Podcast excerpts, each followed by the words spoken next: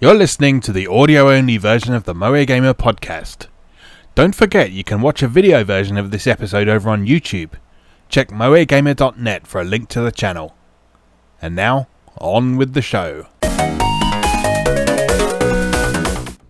Hello, everyone, and welcome to the Moe Gamer podcast. This is a special episode for the not E3 season of 2020 because uh, for the first time in I think it's 26 years, we've not had an E3 this year. So, in order to discuss the things that have been happening while we haven't been having an E3, which is quite a lot of stuff, I'm joined by not one but two of my favourite people. So, gentlemen, if you would care to introduce yourselves. Yeah, so uh, hopefully you guys recognize me by now. This is Chris Caskie from MrGilderPixels.com. Hope everybody's having a good start of their summer. Marvellous. And Joe? Uh, yes, uh, my name is Joe, and I am the host of Erichannel TV on Twitch. I'm a Twitch broadcaster. I've been doing this for seven years, showcasing very niche and anime games and all the wonderful stuff in between. Also, the former reporting manager for Operation Rainfall. Nice. Yeah, Joe's been on this podcast a few times in the past, if you if you recall. But uh, yeah, he, he we figured it was time that he came back and had a chat with us, and uh, all of the stuff that's been happening recently is a great opportunity to do that. I think so. I believe the last time we had Joe on was the last E3 show. Oh, was it?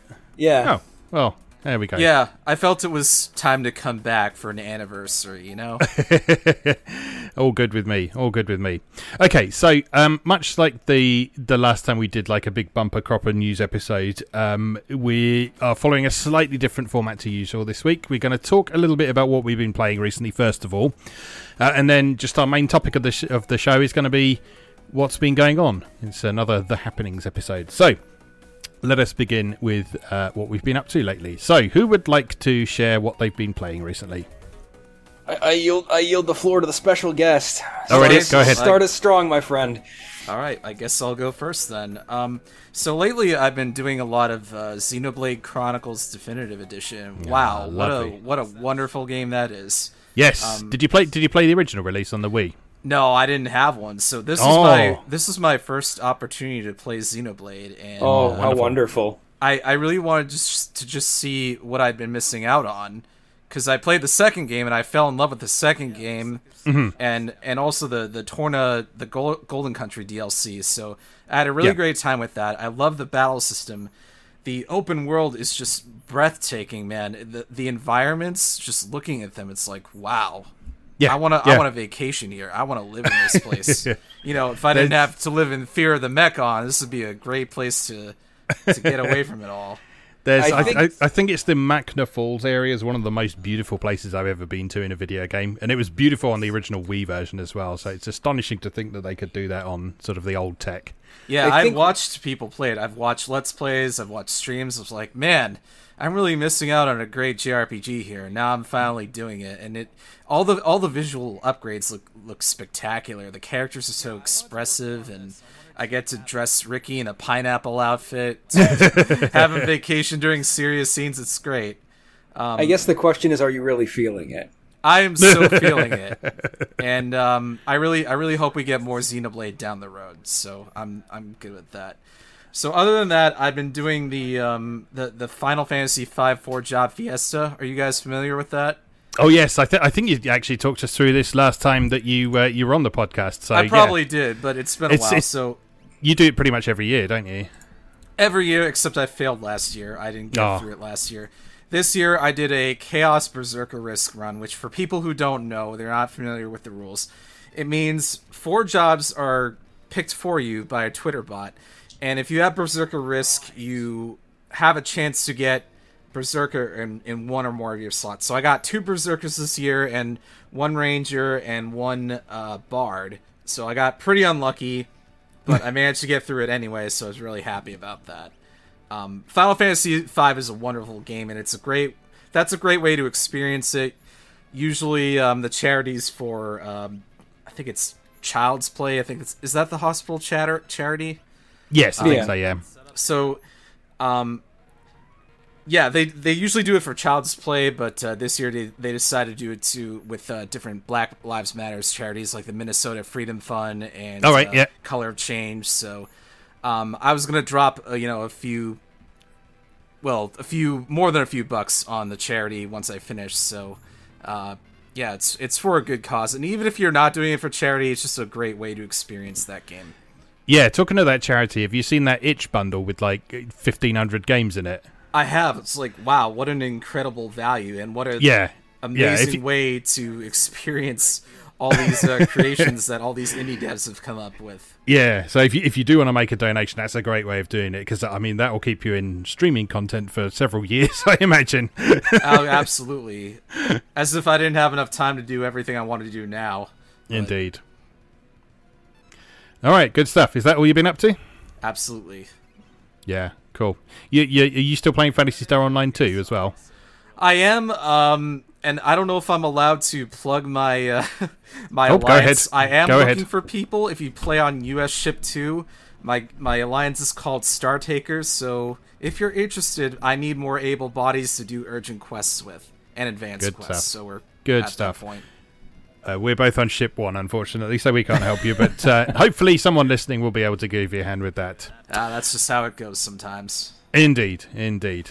All right, Chris, what you been up to? Uh, well, let's see. I had the good fortune over the past uh, two or three weeks to have finally gotten copies of two games I was a Kickstarter backer for. Um, the first of which is uh, Lab Zero's Indivisible.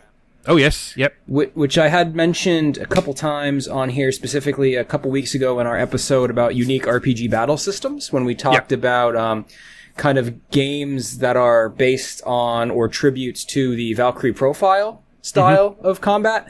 Um, so yeah, Indivisible is a really beautifully um, animated RPG um, from Lab Zero, which uh, people recognize today as the creators of Skullgirls. Oh, so oh, yes, love Skullgirls. Yeah, so they have a really unique uh, approach to making these kind of 2D games with very traditional hand done uh, frame animation. Um, and their games are kind of instantly recognizable. Uh, Indivisible was kind of an effort to meld kind of this style that they made famous uh, with Skullgirls, but then they wanted to make uh, an RPG instead. So it kind it takes a battle sequence system similar to Valkyrie Profile, where each of your characters is mapped to a single button on the gamepad, and they stand in a diamond formation. And then when you press their relative button, they attack. And the idea is to almost have a fighting game style cadence to the combat where like one character can begin with an air juggle launch and then you bring your archer in to like shoot and do bonus damage while the enemy's in the air. And you got a guy with a hammer who does a downward swing and you knock him out of the air. And it's all about collecting these different characters that you meet along the way and then figuring out like unique combinations to make the battle sequences interesting uh, or more dynamic with the way you can combo their attacks together. Um, when you're not in combat, it's a really nice side scroller with a little bit of light puzzle solving elements and some exploration. Um, I'm getting a heavy um, like Metroid style feel to some of the dungeons where it's clear that there's like areas and kind of doors I can't open yet. So there's going to be opportunity. I hope to return to some of the early dungeons and do some exploring. Mm-hmm. But uh, loads of characters, lots of uh, unique design elements. Um, one of the things that makes Indivisible, I think, most unique is that its kind of primary aesthetic is not um, trying to ape like Chinese or Asian or Western fantasy. It's actually set in a uh, in an environment that's inspired heavily by uh, uh, I want to say like Indian and um, like South continental Asia. Oh, okay. Um, yeah. So very, very different aesthetics, like the way the enemies are designed, the folklore that some of the monsters you fight are pulled from. Um, it's really a, a, really good time. Um, the only complaint I have so far with it is that I don't love the dialog mm-hmm. Um, it's one of those games that's like trying so hard to be funny that there's kind of like a cringy joke like every other line. Yeah, that's that's how I felt about uh, Guacamelee, even though a lot yeah. of people like mm. that game. Yeah, yeah, it's tough. I, I mean, humor is tough, um, and a little bit goes a long way. But like, I knew I was in trouble with uh, Indivisible when one one of the earliest lines, like the main character actually says, "Well, I am an unruly teen." Like like no no no my dear. Uh, show don't tell. Be an unruly teen. Don't tell me you're an unruly like like i know it was it was trying to be funny and like tongue-in-cheek but it was really just bad writing. So Yeah. um it's it's hard because like a lot of what it's doing with like story and world building is good but it's it's the minute to minute dialogue and exchanges that are kind of cringy Maybe maybe a uh, rule should be like if you're going to put a line in a game, you should see how it sounds to an actual person outside, you know, of the context of the game. Because that to me just sounded really weird. Yeah. yeah it's it's not great. And she was saying it to her father. So- and, and then like 30 seconds later her father is like murdered by like marauders. And like the emotional like gravity of that is like a 30 second like oh no daddy's dead. Adventure time! Like just like the it's like it's a little too Saturday morning cartoony in a way where like the emotions aren't fleshed out fully from like a character Yeah. development standpoint. But it's weird because it's not a game for children. Like it's clearly mm-hmm. designed for for people kind of in our age group or a little younger who have an appreciation for like games like Valkyrie Profile, right? Like Yeah. Eh, yeah. an eight year old or like a 11 year old is probably not picking this up. So hmm. It's a, it, it's got a bit of an identity crisis. Like that being said, it's a really well made game. And, and for all the hiccups in the writing, I just, the craft of it is phenomenal. And I'm, I'm really pleased to finally be playing it. Uh, also soundtrack by, uh, Hiroki Kikuta, who did the original Secret of Mana soundtrack. Oh nice. yes. Yeah. So it, yeah, it's all around great game, full of love and respect for the genre. Um, so really enjoying that. Uh, and then the other game I recently received was my copy of uh, Wonderful 101 Remastered. Oh, nice. Yeah. So I mean that I mean I don't know how much can, I can really pay lip service to that that hasn't already been said, but it's a Kamiya game, so it's action bliss. Um, I, I'm definitely liking it a lot more on the PS4 than I liked it on the Switch without the touchscreen tomfoolery. Um, it's a bit feels a bit more like a straightforward action game. You just do the drawing actions with the right analog, like the old Okami on Okay. PS2 Yeah. also a Kamiya game. so, uh, yeah, just really enjoying it. Wonderful 101's really cool. It's an action game that takes place instead of from a traditional third person perspective like you would expect from like a Bayonetta or a Devil May Cry. It's got a bird's eye view overhead three quarter um, perspective. So everyone is really tiny as you move through the city. And um, the whole thing has this beautiful uh, toy-like aesthetic. So it almost feels like you're playing as miniatures in this kind of like brightly colored toy world. Um, so it just has like a very charming presentation, and it's very tongue-in-cheek about like the classic Japanese costume tokusatsu hero kind of tropes, and it plays with that in a lot of interesting ways. Um, and the idea is that you you kind of you're playing as the character you're currently controlling, but at the same time you're actually playing like an entire horde of characters. Um, and when you see citizens in the street that you can save, you can rope them into your group and like can, and like keep expanding the size of the group you're controlling. And then the bigger the group you're controlling, um, you you create what are called unite morph weapons by like doing the jet what were touchscreen gestures in the original and now they- they're gestures you do with the analog. So if you draw a straight line then it forms a sword. And like the more guys you have like the bigger and more powerful that sword can become as the stage progresses. So you end up with this like giant like neon blue sword that like swipes like the entire size of the screen. Uh, it just like, tr- triumphant like superhero music is playing the entire time and like, like, just goofy pulpy alien enemies to fight um very stiff challenge despite the toy like aesthetic it's just a real pleasure Cool. Well, glad that's uh, come out, and glad you're enjoying it a bit more than you did the uh, the original Wii U version. So Yeah, 'cause yeah. I know I know you're a bit disappointed to have bounced off that because uh, yeah, Kamiya games are something we've we've all enjoyed at various points. I think so. Absolutely, yeah. Hmm. Cool. Anything else from you, Chris? Uh, I mean, I also got my Evercade, but but, we, but we don't have seven to, to twelve hours to talk about just the Data East collection alone. So I'll say that. yeah, I've been playing a lot of uh, retro stuff on Evercade recently, and uh, you may have seen I'm doing uh, sort of coverage of the games individually over on MoeGamer.net because there's like 122 games there, so that's going to keep me in things to write about for quite a long time. So, which is nice. Uh, so I'll hold off on that for now because, uh, as we said last time we're planning at least one Evercade centric episode at some point. So, um, other stuff that I have been playing though, um, uh, and continuing my Atelier mega feature over on Moe Gamer, I'm on to Mana Khemia 2 now. Uh, which is a game I bought about 10 years ago, uh, and it was still in the shrink wrap until this week. So, um, who says you never get anything off your pile of shame? how did that How did that feel to take the shrink wrapping off a PS2 game in 2020? Oh, it was good. It was a good feeling. I, th- I think it's actually a new copy I got as well because the, like the inside is pristine. It's lovely. Oh, uh, so, something like the smell of that fresh plastic and everything. It's yeah, wonderful. Oh, yeah. that crisp yeah. instruction manual when there when instruction yes. manuals were still a thing. Oh yes. Uh, but yeah, I've been, I've been enjoying that a lot so far. Um, I'm archiving my, my gameplay videos of that on my YouTube channel if you want to see what it's all about. Uh, so there's no commentary or anything. I'm just mostly archiving it for my own purposes so I can refer back to it and take screenshots and stuff. But if you do want to see how the game plays, then have a look at that. Uh, I'm playing Ulrika's route first. She's the, the female protagonist, and hers is obviously the slightly more silly storyline, um, which has been very entertaining so far. She's a proper Atelier protagonist in that she's a complete idiot. Um, and um, yeah, she's uh, surrounded by a, shall we say, a rather colourful cast of characters. Um, and then yeah, once once I finish her story, there's the other protagonist story, which I believe is different but sort of intertwines with hers at various points. So I'm intrigued to see how they how they handle that this time. Kind of like Tales of Xillia was.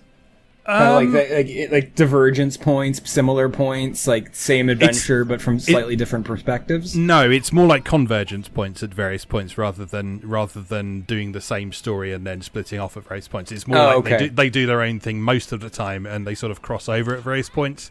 That's cool because it because there's been various points in Ulrika's story so far where they run into the other party and they're doing stuff, and they normally end up fighting because they end up hating each other quite quickly.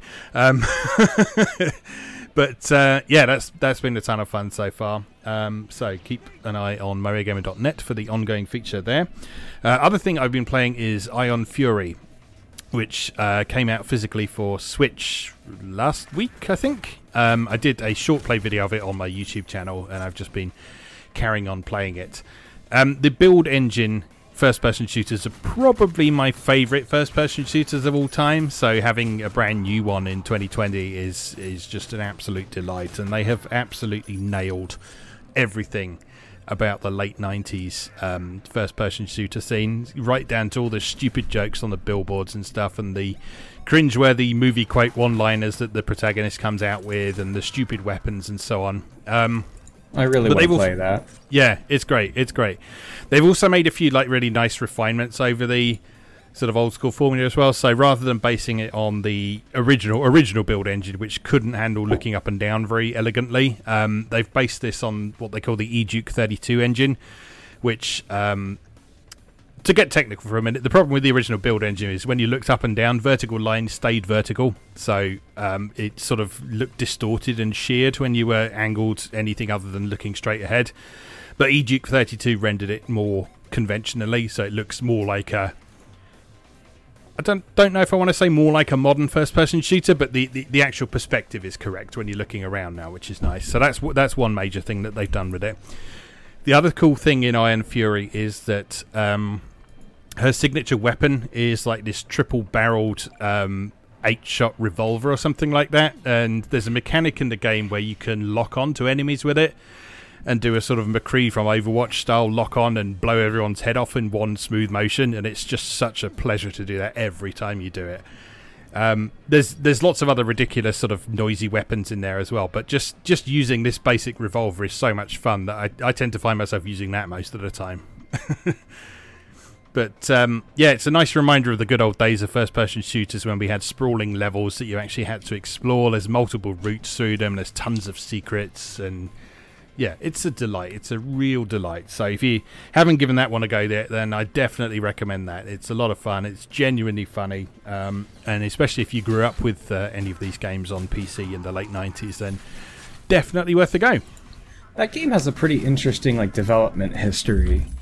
I'm trying to recall some of the details because it's related to another game that came out called Bombshell. Yes, that's right. Technically, it's a prequel to Bombshell. Um, now, Bombshell was something that um, 3D Realms put out a few years back. Um, 2016, Bombshell came out, and that was a sort of top-down twin stick shooter um, that ran on Unreal Engine 3, and they were trying to sort of establish a new character with that. Yeah. And um, yeah, it had. Looking at the Wikipedia article now, it looks like it had some sort of trouble with um, with Gearbox software at the time because there were disagreements over the rights to various Duke things. Okay, Um, that makes sense. Yeah, it sort of made it made it a bit troubled, and um, the final game had a fairly negative reception from the sound of things. But I know some people who enjoyed it and they found it a bit of fun. Um, but mostly, um, yeah, most, mostly Ion Fury is sort of largely unrelated to that. Aside from having the same main character, it's technically a prequel. Uh, but I the just gameplay remember. gameplay is completely different and so on. Yeah, Right, I remember- I just remember them making such a huge deal about Bombshell when like 3D Mm-hmm. Realms was like like you said tr- really just trying to establish a new IP and like I love the character design like I like Yeah. the idea of this character so it's it's cool that uh, and I remember the the first one that that the top down one just dropping with like all the re- the re- reverberance of a wet fart so Yeah, so like it's cool that Ion Fury turned out good because maybe that means there's some hope for that character to kind of continue yeah, yeah, definitely. because she's I, neat. I, I think the, the, the big deal with Bombshell is it was like the first thing that 3D Realms had really done for quite a long time.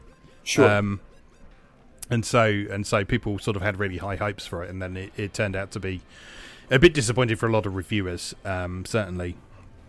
But uh, yeah, I, Ion Fury certainly sort of sort of made up for past mistakes in that regard, and it's it's a, a very sort of authentic feeling, modern retro game, I guess. So we've talked about sort of um, enhanced retro things before with things like um, uh, what's it called, Bloodstained Curse of the Moon, and that sort of thing. This is a different approach to it. So rather than taking the NES aesthetic, what we're doing here is we're taking a late 90s PC game aesthetic, complete with sort of limiting the number of colours on screen to 256. So you've got some lo- lovely dithering going on in there as well.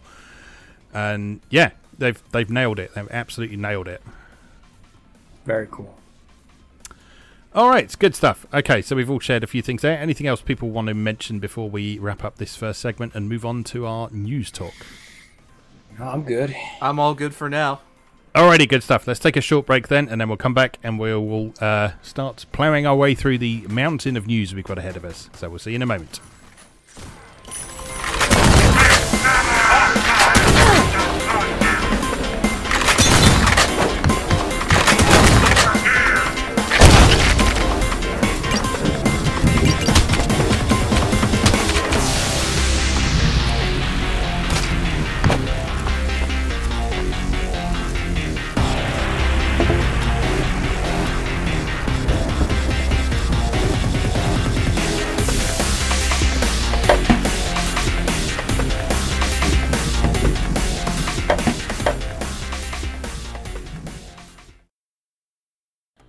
Welcome back. For our second segment, we're going to be talking about all of the various news that's been happening during the Not E3 events and basically throughout June 2020 for the most part. Um, yeah, so we've got a big pile of news. It's in no particular order at the minute. It's just sort of as it's occurred to us, um, and I'm sure we may think of some other things as we go along as well. But yeah, let's just start at the top then. So, first thing we've got on the list then is that um, I mentioned uh, Bloodstained Curse of the Moon a little while back. There's going to be a sequel to that game, uh, which is uh, coming out on July the 10th. So that's pretty soon, actually. Can't Yeah. wait. I'm all over that. yes We Fantastic. are, we are a pro Inti Creates podcast around these parts. Yeah, I, I, I only actually got around to playing the first Curse of the Moon quite recently, but I absolutely loved it. I, I played it through, then immediately played through on the on the harder difficulty and saw the true ending and everything like that. And Yeah, it's, it's- it's great. It's a wonderful love le- letter to the original uh, Castlevania 3 with some new, um, you know, some really brilliant new touches. Yeah, Yeah, it's fantastic. And, and what Um, we appear to be getting here is three new characters on top of all the old characters. So Yes. Yeah, Yes. people were going nuts over Dominique's new design. yeah, Dominique Oh, what- is is Dominique the nun from yes, Ritual of the Night? Yeah. Yes, she is. Yes. Oh, that's cool. Yeah, so um, it's sort of one of the big things they're adding on this as well is there's two-player co-op now as well, isn't there? So um, you can combine your attacks together or stand on each other to sort of reach different plays. I assume that's Um, local only, right? It's it says it's local only, but if you, you can sort of figure something out with a PlayStation 4 remote play and Steam remote play if you're feeling creative. uh, But yeah, te- te- technically it's local only, um, which uh, yeah, I, I would tend to expect that for a sort of retro style game like this. Um, yeah, like I say, it's looking like it's coming out on July the 10th, and it's going to be fourteen dollars ninety nine. So Very uh, with any- yeah, with any luck, um, limited run we'll jump on They- this again, so we can they have a 100% copy of it as will. well. Yeah, they absolutely. hundred percent will. They they Yeah. have a very good relationship with Inti Creates. I don't even question it anymore. The next Yeah. game we will talk about, they will probably also have a physical copy of that. Uh, what have we got there? Oh yeah, Azure Striker, Gunvolt Three, uh, another Inti Creates yes. game. Oh, these are these are lovely games. So have we all played these? yes. I've I played the first one, so I Hmm. I'm a little bit behind. I own both Gunvolts one and two, and I have Luminous Avenger nine. But Yes. um, uh, Azure Striker Gunvolt two only recently, like very recently, got a Steam release. So I was actually planning on playing it tonight. You know, after we were done here. Oh, nice, But cool. Yeah, Azure Striker Gunvolt three, the fourth one. technically, yeah. Bravely Default two, the third one. yes. yeah, I love you, Japan. Yeah. So I don't know. Japanese I don't know who this new girl is. She has a sword. I'm assuming it's kind of like zero-ish gameplay. If we're thinking like Mega Man ZX, it's like more melee combat rather than ranged. Yes. Yeah. Yeah. Yeah, so, I watched um, the footage. I don't remember how she plays though, because I've been. It looks like she she's got a sort of combination of uh, sort of sword slashes, and she can she can throw special items to achieve various things as well, and deflect incoming stuff with her sword, and all that all that kind of thing. Um, she looks like she's got some sort of mark skill, a bit like Gunvolt has with his gun as well. So there's going to Yeah. be some means of her sort of casting magic or something similar to uh, kill multiple enemies at once. Um, but yeah, it also looks like a, a significant part of her gameplay is going to involve deflecting projectiles as well. Oh, like that other game we talked about in the last episode that looked a lot like Inti Creates.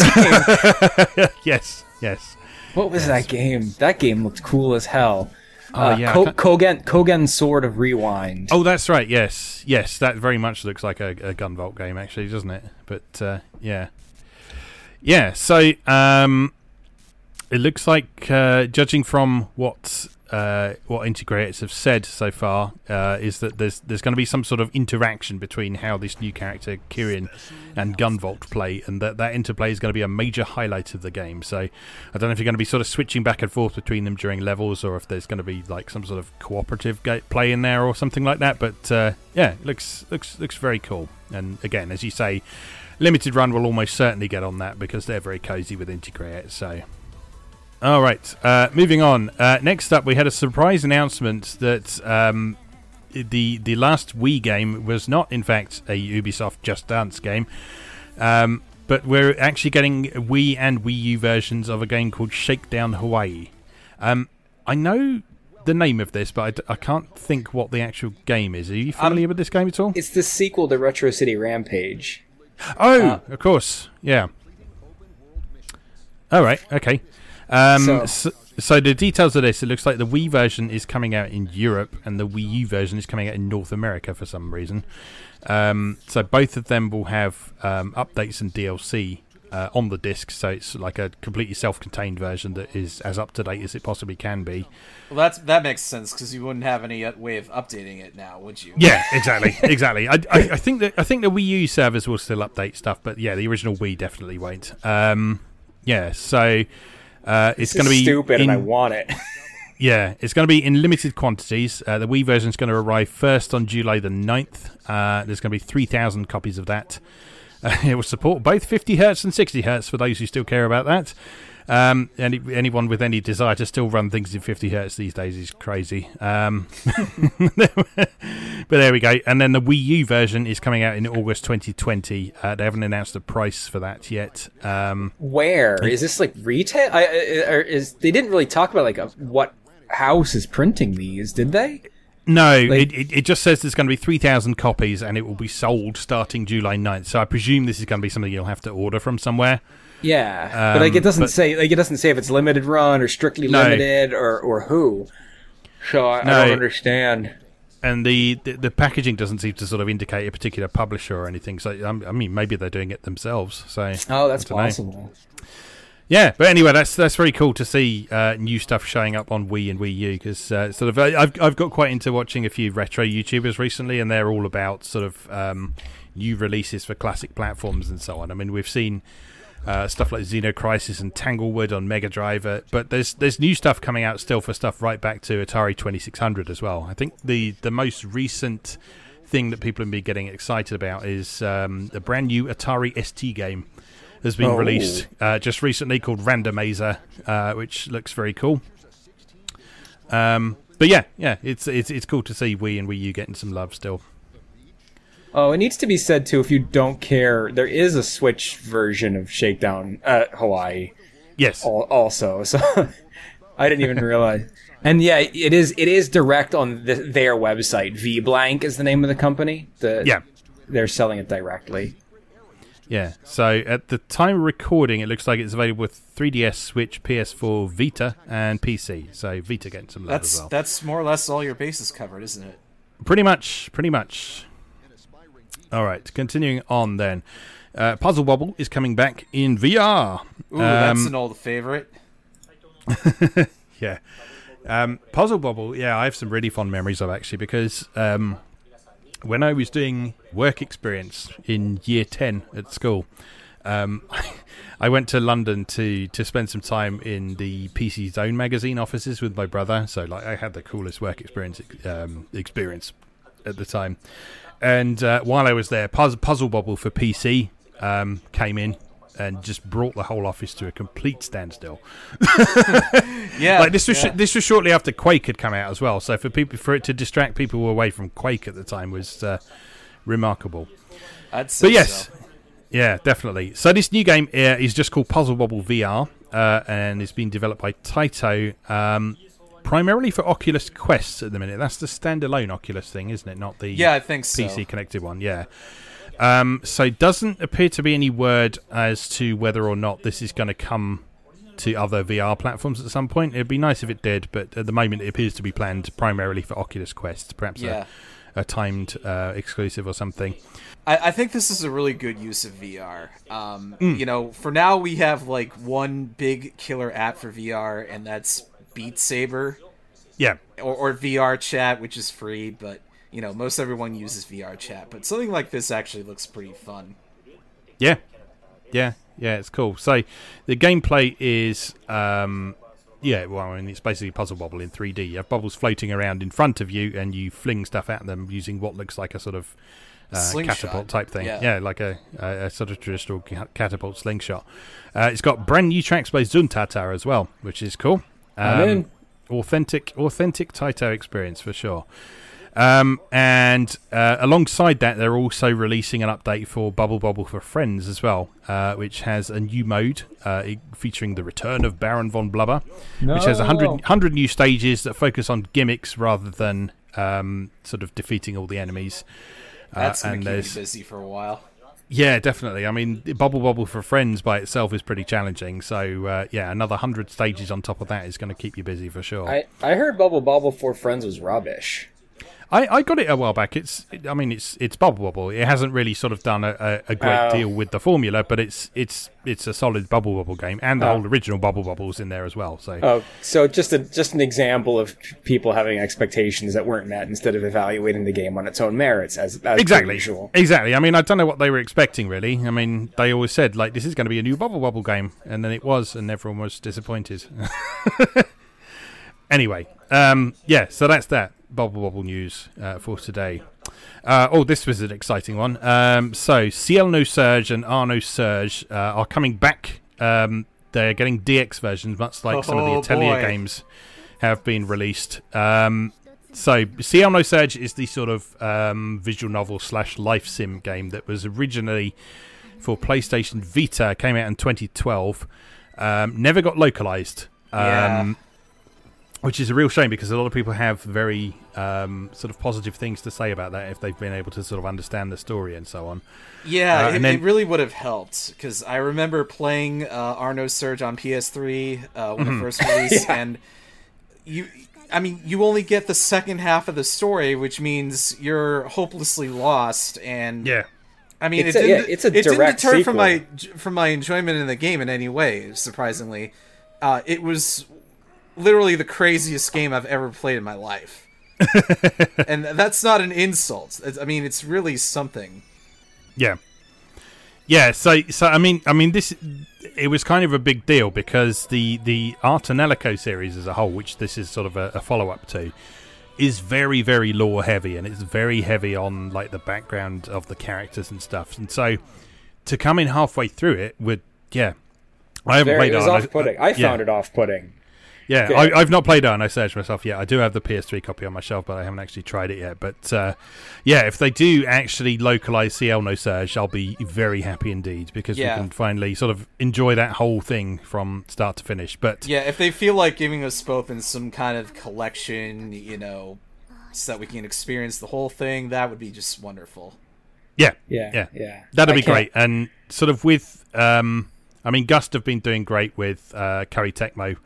Uh, sort of uh, with all the Atelier games and stuff, so I'd, I'd actually be quite surprised if they didn't bring this west this time around. But uh, No, I Yeah. guess we just a- have to keep our fingers crossed for the minute. bet. The only It's a- the only thing I think might hit a snag is that that game has music from the late Origa in it.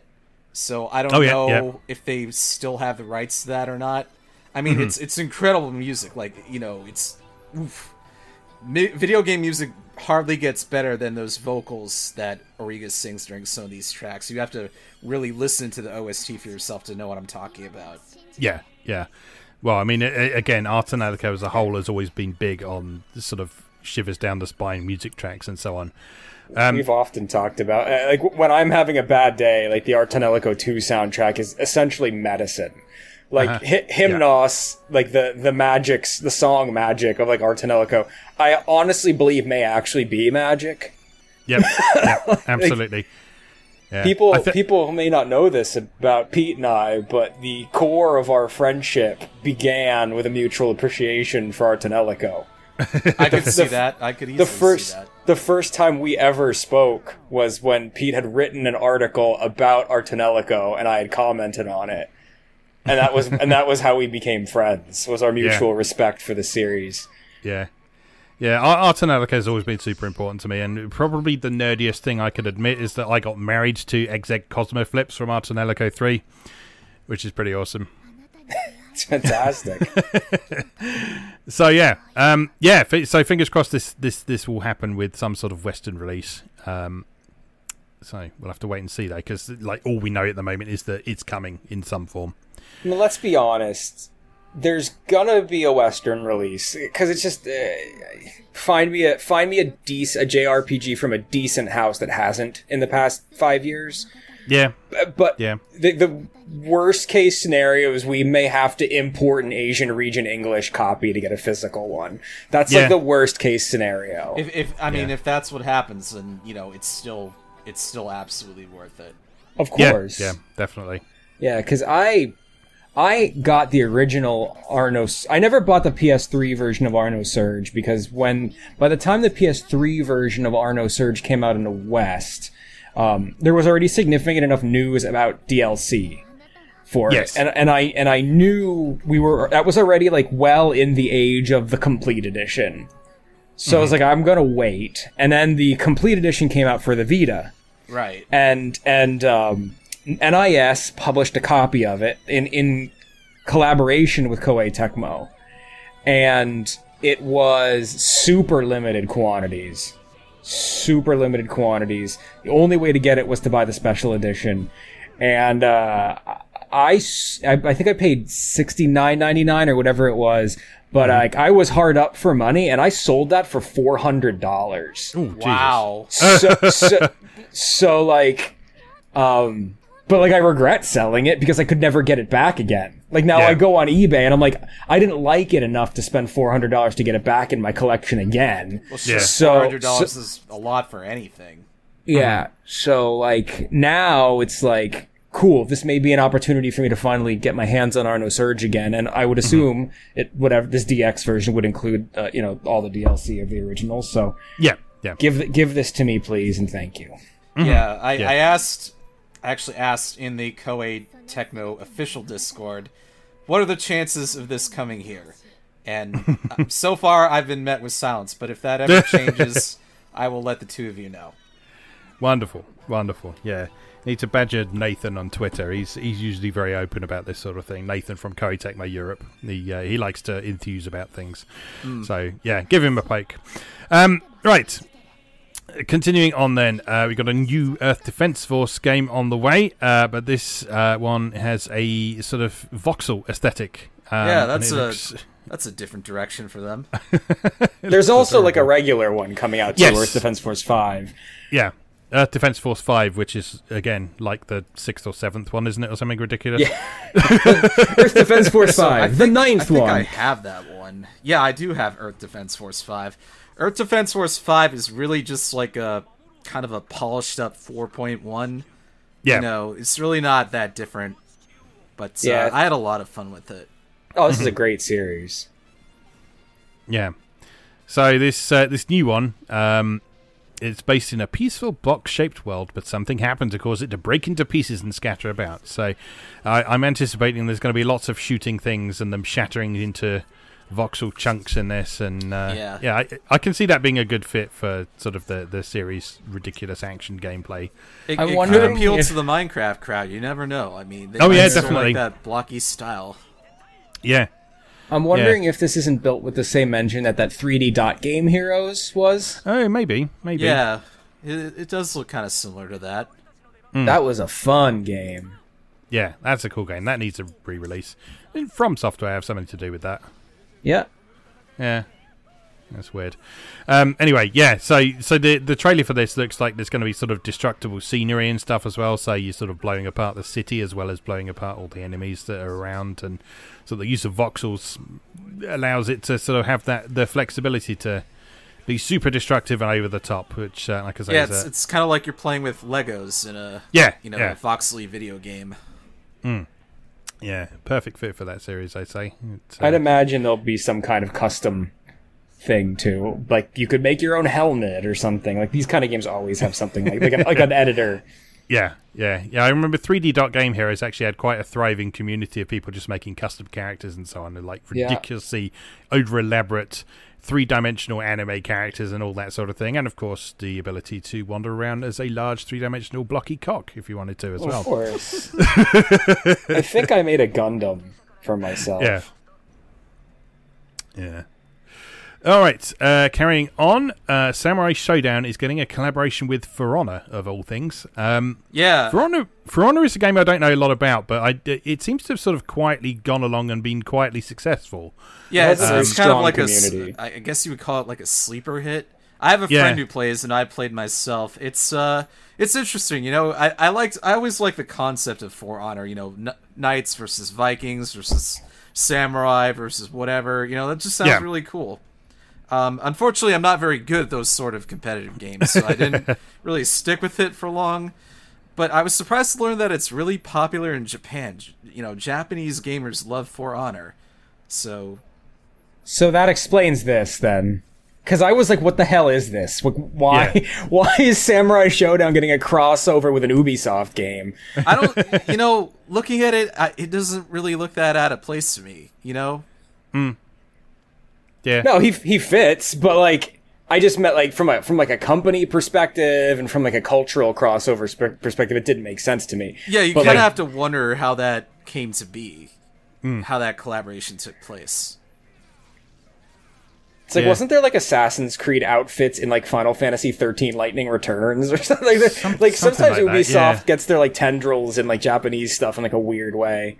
Yeah, it's strange. I, I've sort of seen quite a few examples recently of, of, of games that I didn't expect to really sort of resonate with J- Japan, sort of really being successful. Like, I know Apex Legends has been huge in Japan for one thing. That makes Um, sense because the character design is quirky and has like a cartoony aesthetic to it. Yeah, I, I I know it's, it's been a big hit with a lot of the um, of the virtual YouTubers as well, in particular. Like, I've yes, seen I do peop- see a good amount of them playing at Apex. You're right. Yeah, yeah. Um, so um, yeah, not like you say, not not what I would have uh, sort of expected, but uh, yeah, it, it, it makes sense given given the, the context of what's been going on. So the character himself is uh, is called the Warden, um, which is the knight uh, or one of the knight characters from um, For Honor. I don't know much about how the game plays, so, but he's a, he's a Vanguard class if that means anything to anyone. Um, and he's got a long sword. Um, yeah, he's got a big sword. the end. Good stuff. Right, uh, next up, uh, Criminal Girls X uh, is coming west, uh, but it's not been called Criminal Girls X. It's been called Escape from Asura for some reason. Um, this was revealed at the New Game Plus Expo, which was um, sort of basically a, a day of digital events that would appeal to us specifically. Um, Yes. um, but yeah, Criminal Girls X, uh, if you're not familiar, we talked about this ages ago, I think, because it's been a while since we had any news on it. But this was originally going to be a free to play game for mobiles, Nintendo Switch, and PlayStation 4. Um, but there was sufficient demand in Japan for a standalone single player version. Uh, so they ran a crowdfunding campaign to uh, to do that. It, it, it wasn't a campaign in the West. I think it was on like Campfire or something. It's the Japanese crowdfunding um, place. But um, yeah, they were successful. There was enough demand to do that, and it's uh, coming out in August 2020 in Japan. Um, but it seems we're getting a Western version of this in some form. Um, so the details are sort of fairly thin on the ground at the minute, but it appears that Escape from Asura is probably going to be uh, based on the single player version of the game and and sort of chop out anything that was specific to the online mobile part of it. I, I don't know exactly how it works, but it, it, it's looking like that is the situation. Um, it's strange that the criminal girl's name isn't on it, but at I- the same time, I can sort of maybe understand why they've done that because, um, as stupid as it is, I know the criminal girl's name does not have the best reputation in the West, thanks Yeah, to certain it- forums we won't name. it, it is it is controversial. Um, you know, the game is banned on Twitch. You can't play c- Criminal Girls on Twitch, but Yeah, I don't know if that's Yeah. the reason why, or you know, they just want to reboot it here or something like that. yeah, uh, yeah, There were probably some internal discussions that happened. yeah. If I just may chime in too and add my like history and development house geek two cents, this game is important because it's Mikage LLC, which is the formed of the remnants of Image Epoch. Oh yes, yes. I remember you telling me this last time we we, we looked at that. So yeah, yeah. So, if you like some- Time and Eternity and um, oh god, what are those great DS strategy RPGs? Uh, the name escapes me. With the girls who sing. Oh god, why can't I think of it? They're so good. There's like three of them. I don't know. Image Epoch is great. And, and, and It, so Image, Image Epoch, I, I always remember as just being one of those uh, one of those development houses that put out stuff that people who actually played them really like, and then they get shit reviews everywhere. yeah. Sands of Destruction. Um, oh, what was that one on the Wii that was incredible? Arcrise Fantasia. Yeah.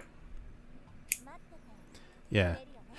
Yeah, so like I say, the details are pretty thin on the ground for this one for the minute. Um, but uh, yeah, something is coming west f- uh, from this, so we shall see, have to wait and see what uh, what becomes of that. Okay, uh, next up, uh, one that a fair few people have been waiting for, um, a Shiren the Wanderer game, The Tower of Fortune and the Dice of Fate, is coming to Switch and PC in uh, 2020. uh, this Excellent, year. excellent So- news. So this is the one that was previously on Vita, is that right? Mhm. Yep. Yeah. Um. So yeah. Do you, do you know much about this game generally? I, I'm not super familiar with Shiren the Wanderer. I know it's like a, a sort of really good mystery dungeon type game, but I, I don't know much about the specifics. It's like the gold standard of the mystery dungeon genre. Yeah,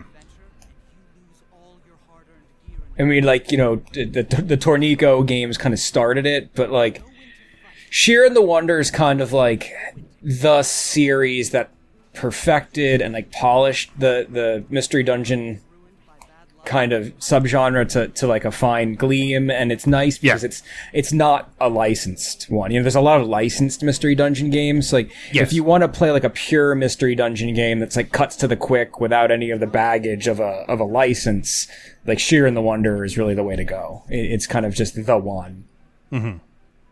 there was a nendoroid for for this too yeah. So this one is coming uh, later in 2020. No specific dates on that yet, but that is on the way for Switch and PC. It's always nice to see, always nice to see mystery dungeon type games on Switch because it's a, a platform I think that uh, really works well with them. Uh, other exciting news that we probably all expected is that Ys 9 is coming west uh, for Switch, PS4, and PC.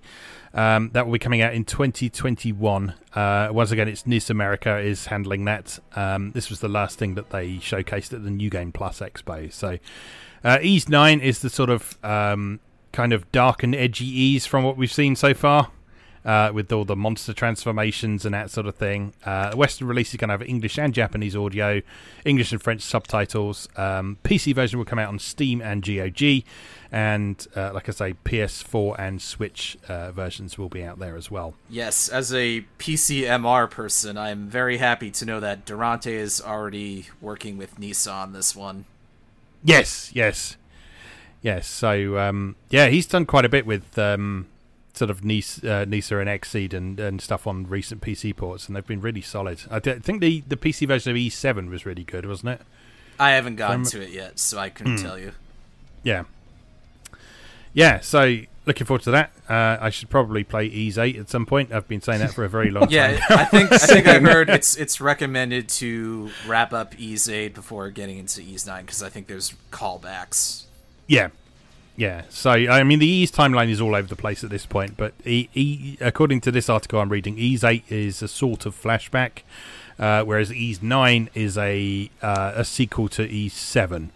oh So- okay So that continues after the event of E seven. So I'm gonna, mean, I mean, I'm gonna need to do all of them.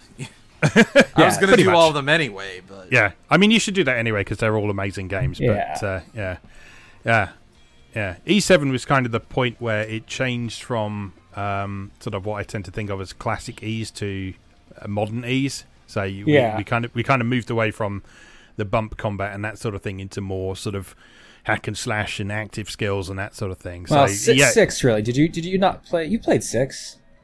Oh no, you're right. Yeah, yeah. Six, six. Yeah, I'm six was like the six was like the one specifically the PS2 port of six where it did away with the 2D character models and did it all 3D. Then it was like really actiony, Oh, okay, cool. and then yeah, I've I, I've only played the PC port of six, which still has the sort of pre-rendered sprites. I think. yeah yeah. I mean, it plays Yeah. the same. It plays the same on the PS2, but they got Yeah, rid, yeah. rid of the pre-rendered sprites and replaced them with polygonal models. Yeah. Um, but that's when it really started with that, and then um, uh, oh, it's right, Oath that- Felghana as well, wasn't there? yeah, As well. The- which Yeah, used the which used the six similar. engine. Yeah, because it's the same engine as six, and then and then came uh, then came seven. yes. Oh, I, I think I'm I think I'm thinking of seven as the one that sort of added um, like multi multi party members and Yes. uh, polygonal characters and something. Yeah, that's that's what I was thinking of. So Yeah, yeah, Party So- so- East. We'll call it Party East. yes, yes. All right, uh, continuing with Falcom news, uh, Trails of Cold Steel 4 is coming on October the 27th of 2020. So those of us who are uh, waiting for the complete collection before we actually play it can add another copy to our shelves oh, and not I've, play I've it. no, no, I'm playing it. I I played uh, Cold Steel three the moment it came out. I I Yes. couldn't wait. You, You know, you've, this you've, is a you've- story in a world that grips you and it doesn't let go. It just keeps Yeah. you wanting more. Yeah. Oh, I, I I know very well. I've I played the first Trails in the Sky on PSP ages ago and was thoroughly gripped by it. But I also remembered how long that game took me to get through. Yeah, so Cold, thought- Cold Steel 3 actually had a more reasonable length compared to Cold Steel 2. So Oh, okay. Cold Steel 2 took me oh man, it had to be like 120 or 130 hours with Jesus everything. Christ. So you have the main game and then there's an interlude and then a post game and it's just I, I don't want to say anything else, you know, for people who haven't played. Yeah. yeah. Oh, Falcom. It is I a love long you so runner. much. Falcom and it. Xseed, here are please. Switch complete cold uh, Trails in the Sky set. Switch Yes. complete Trails in the Sky set. It would be nice. Yes. One cart, all three games. Hmm. Or PS4, whatever happens, but Yeah. they've all been translated, they all exist. Give them to me. So yeah, friend, friendly warning for anyone who hasn't played Cold Steel: Do not play Cold Steel 4 before playing the first three. You will be totally lost and be spoiled Oh, on so many things. Yeah, these are episodic. This isn't some Final Fantasy level shit. These games No. are like an anime. You ha- you should you play start at the order. beginning of the story. Yeah, yeah. And I mean, if you, if if you if you're being picky about it, you should play all the Trails in the Sky first, shouldn't you? And then play Trails of Cold Steel. And It, it would help. Yeah, it would help. yeah, and a lot of people also say, "Oh, well, you should play the Crossbell games as well in between." But uh, yeah, I can't. They- I don't they- speak there are Japanese, so yeah, there are fan translations on the way for those at the moment. Um, and then there's also that PS4 version of, We're- of those. Uh, we're gonna uh, get those. People are yeah. ravenous for this series Yeah. now. There's no question in my mind that we're gonna get those. Yeah, yeah. So uh, yeah, I'm I'm pretty certain we will have the the whole series uh, for people to enjoy at some point, uh, which will be good. And Ah. um, what I what I'm planning to do is much like I'm doing with the Atelier series right now. I'm going to do a, a complete feature on all of them on MoeGamer when. Uh, well, when I finish the Atelier series, first of all, and secondly, uh, when they're all available. So, I've been stocking up on them in the meantime. When I retire, I'll play this series. It's the only way we'll have time for it. yeah. Oh, All right. for sure, for sure. Cool. Good stuff. All right, we're about halfway through our list of news in the minute. So, do you guys want to take a short break for a bit, and then uh, we can come back and do some more? That sounds good. to Sure, me. why not? Alrighty. Okay, so we're going to go and grab drinks and refresh our sore throats and all that sort of thing, um, and we'll be back in just a moment. So we'll see you then. Disciple of the Eight Leaves One Blade School. I graduated from Thor's Military Academy and became an instructor at the branch campus. Together with my friends and students, I pledged to dispel the dark shadows hanging over Erebonia.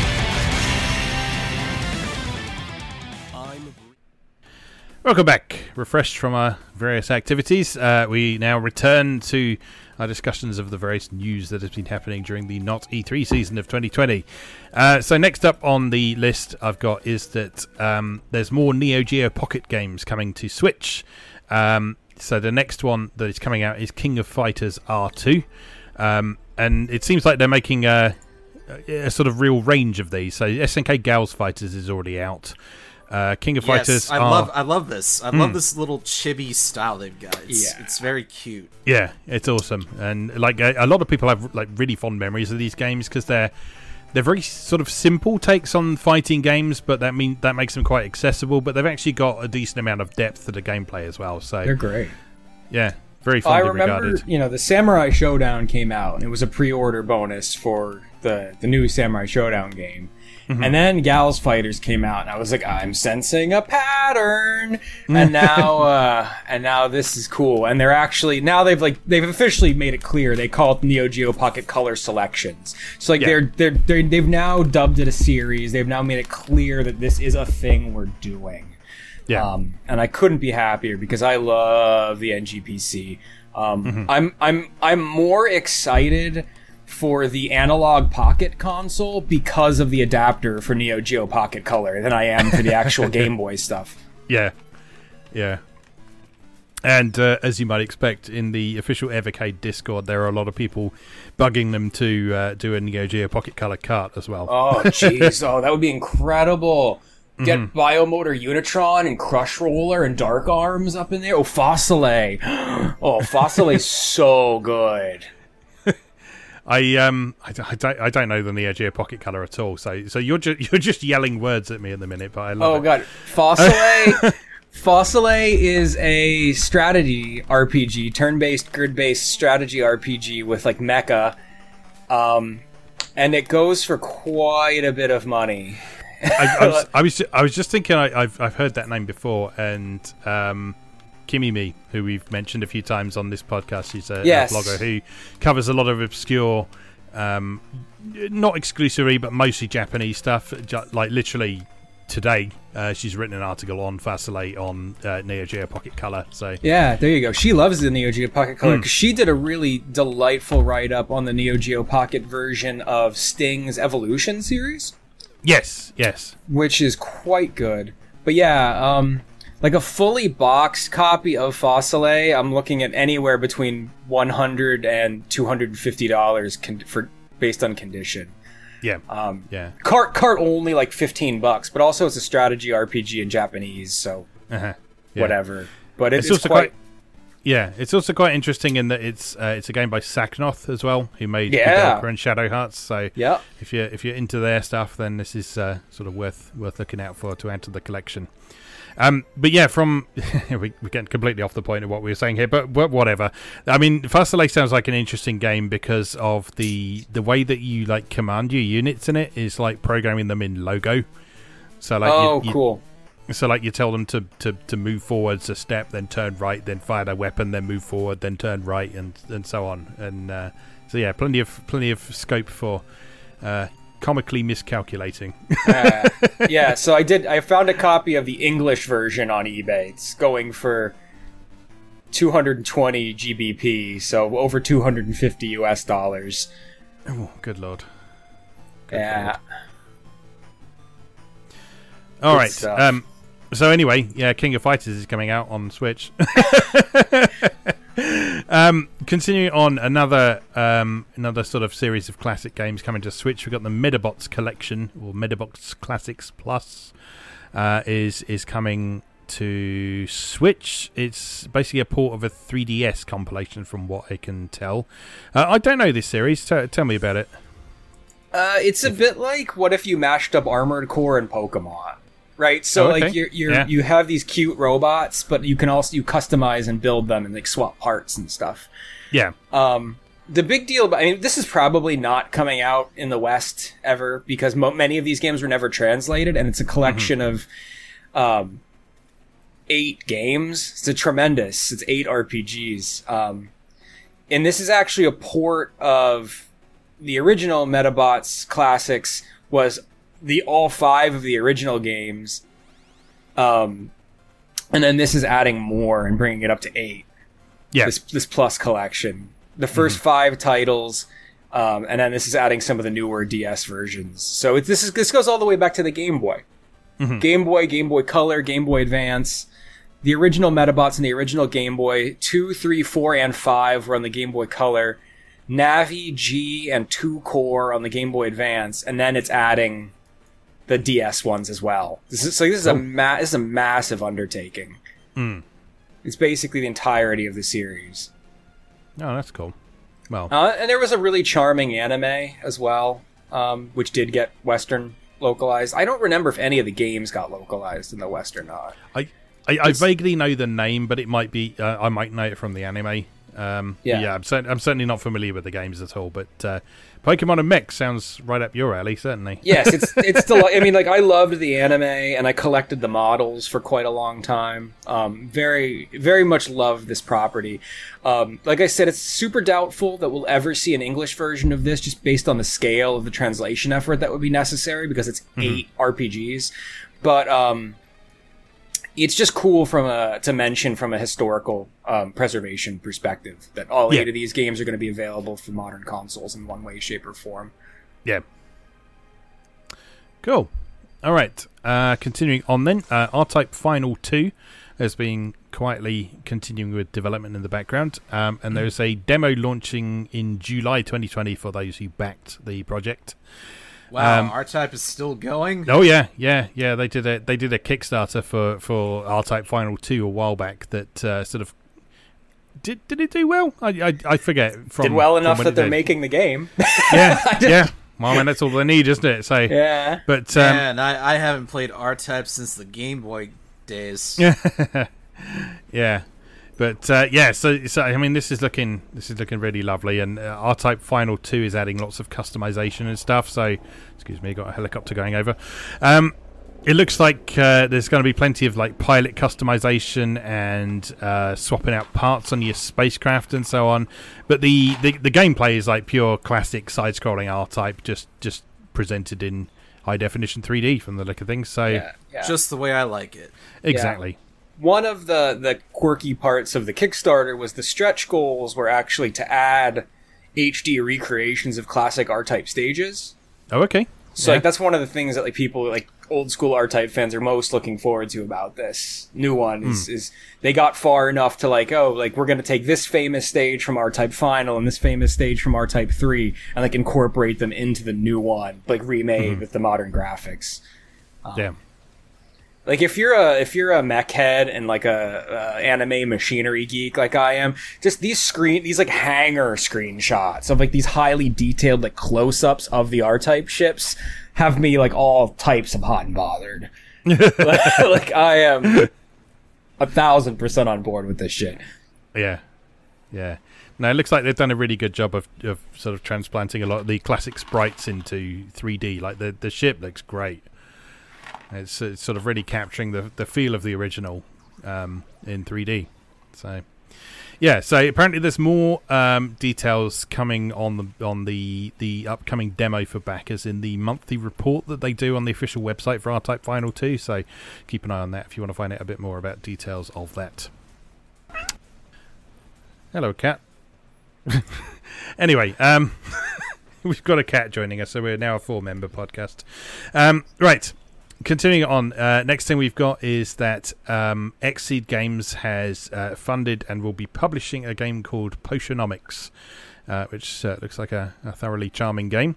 Uh, this was shown off at the PC Gaming Show, uh, which which PC Gamer have done for the last few years at, uh, at E3 and also at not E3. So, um, this is a hybrid of RPG and shop simulator where you run a potion shop, as you might imagine. Um, and in classic shop management game, you're up against the debt collectors, and um, yeah, you, you basically have to brew potions, explore places, get ingredients, that sort of thing. So, I just yeah, it looks you have to watch the footage to fully understand how beautifully expressive these character models are.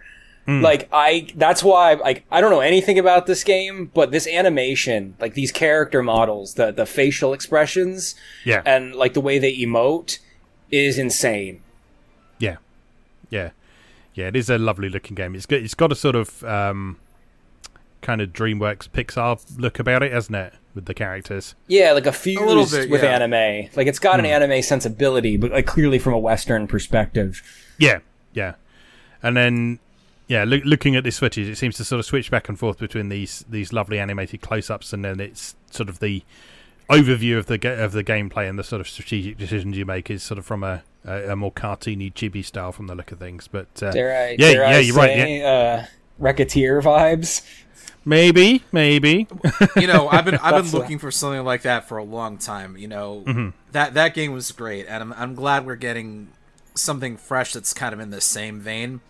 And uh, and I just really love it when Xseed goes out of their way to, um, you know, really support uh, indie indie projects like this. So this one I'm going to be taking a particularly close look at. Yeah, yeah. I th- I think that's that's sort of Xseed's real strength. I think sort of they they kind of got burned a bit with the Trail series. I think where they I think they took on a bit too much with that, and so I think they're sort of getting a bit more back to almost their roots now with with Sure. sort of these these smaller scale stuff, and I think it, it's really going to benefit them in the long run. Um, And uh, yeah, this looks this looks thoroughly charming. So I'll be happy to throw them some cash this summer when Kandagawa Jet Girls comes out too. Yeah, oh, yeah, Oh, definitely, yeah.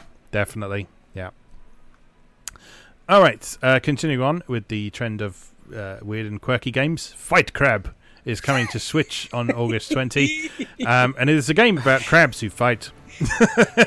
Yes, they fight with actual weapons. It's, Yes. it's really something. You have to see it to believe it. Because this is in that same series of all those weird like ocean life combat games, right? That have that have come out, like Yeah. Sea Commander or whatever. Yeah, like A- this Ace, is like the Ace fourth or Seafood was the was Yeah, the, Ace of yeah, Seafood. this is like the fourth game in that series. Like this has been around for a while now.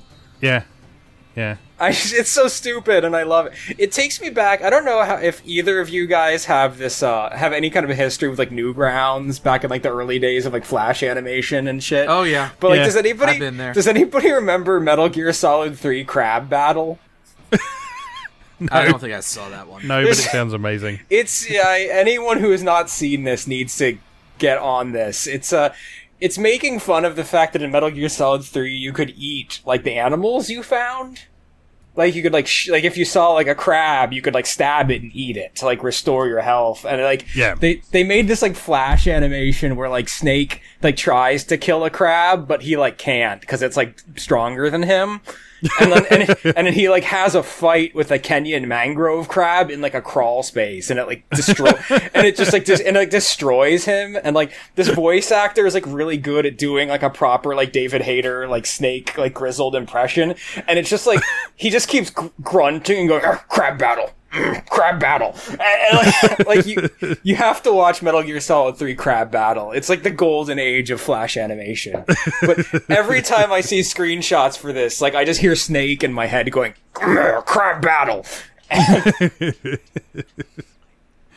Oh, great. Yeah, no, I, I love that these games exist. I, I just happened to be like browsing the eShop last night, and I think there's like a coming soon page for this already. And my wife was in the room at the time, and she just looked at it and just went, "Crab battle." And I was like, "Yeah, yeah." I missed I missed all the other ones. I really should get this one. look at these! Like, a, cra- look at this on the poster. One of the crabs just has a double barrel shotgun. It's it's as ridiculous as it gets. Like, yeah, there's another one that's just riding a seal as well, and the seal's got like a harness on him. and like uh, what's terrifying about this is like if you've never seen these games and you hear us talk about them you're probably imagining cartoon crabs No, no, no, no, no, no. These are like No, these are realistic looking crabs. hideously realistic crabs because i'm fucking terrified of actual crabs like have you ever like looked at a crab's face with its like Yeah, it's- weird like spindly things and like crabs are terrifying so like everything like this is like the scariest survival horror game i've ever seen uh, these crabs have knives like we, ha- we have no future there's one with a naginata what, what is Yep. go- and one with the drill arm as well. Yeah. Ter- Oh, and there's, there's yeah. one that has like Voldo. like one of the things that like Voldo has from like Soul Calibur. Shit, we're done for. The crab when the crabs learn how to use combat knives. Uh, yeah, you're fucked. Yeah, so this is actually already available in early access on PC. Uh, you can get it via Itch and Booth, um, but it's officially releasing on August the 20th for Switch. Uh, and is leaving early access on PC on July the 30th as well. So, yeah, not long to wait until you can live out your worst crustacean nightmares. Um, Come one v one me in uh, crab battle, bro. In the future, this is how all disputes will be decided on the international in, on the international stage. fight crab. I also love that it's not crab fight; it's fight crab. like you are a you are a fight crab. Yes, yes. Uh, moving back into the more wholesome side of things, um, um, Freedom Planet's developer Galaxy Trail has uh, is moving into sort of publishing some other games as well, and they've got this adorable '90s looking puzzler called Petal Crash coming out, which has this sort of lovely. Uh, pixel art aesthetic about it, super cute characters, and uh, some interesting looking gameplay that isn't just your standard sort of match three or bejeweled ripoff or anything like that. This this looks like it should be a really fun game actually. Aesthetically, it hews very close to the Neo Geo Pocket Color too, in terms of resolution and the limited the limited colors. Yeah, yeah, I can see that. Mm, yeah. If you look at the character sprites in particular, sort of the, the, the large areas of flat color on them and that sort of thing, and the the limited number of colors in one sprite as well. That's uh, yeah, very sort of Neo Geo Pocket Color and maybe maybe a bit of Game Boy Color influence in there as well. For sure. Um, but yeah, this is um, there's a Steam page up for it now. I don't think it's available yet. No, it's planned release date for summer 2020 at the minute. Um, a lot of developers are, are keen to point out these days that if you add add stuff to your wish list on Steam, it helps like promote it in Steam's algorithm or whatever as well. So if you if you are Oh. interested in this, it's worth just adding that onto your wish list as well and help it get seen by a few more people. So Cool. uh, worth noting. Yeah. Uh, we love we love Galaxy Trail in these parts. Yeah, absolutely, absolutely. So, I mean, they're just publishing this one, but uh, yeah, for them to sort of throw their name behind it, they must have uh, have plenty of faith in it. So, good stuff. And, and it means if we support it, they will get money. So yes, and uh, them getting money means Freedom Planet too.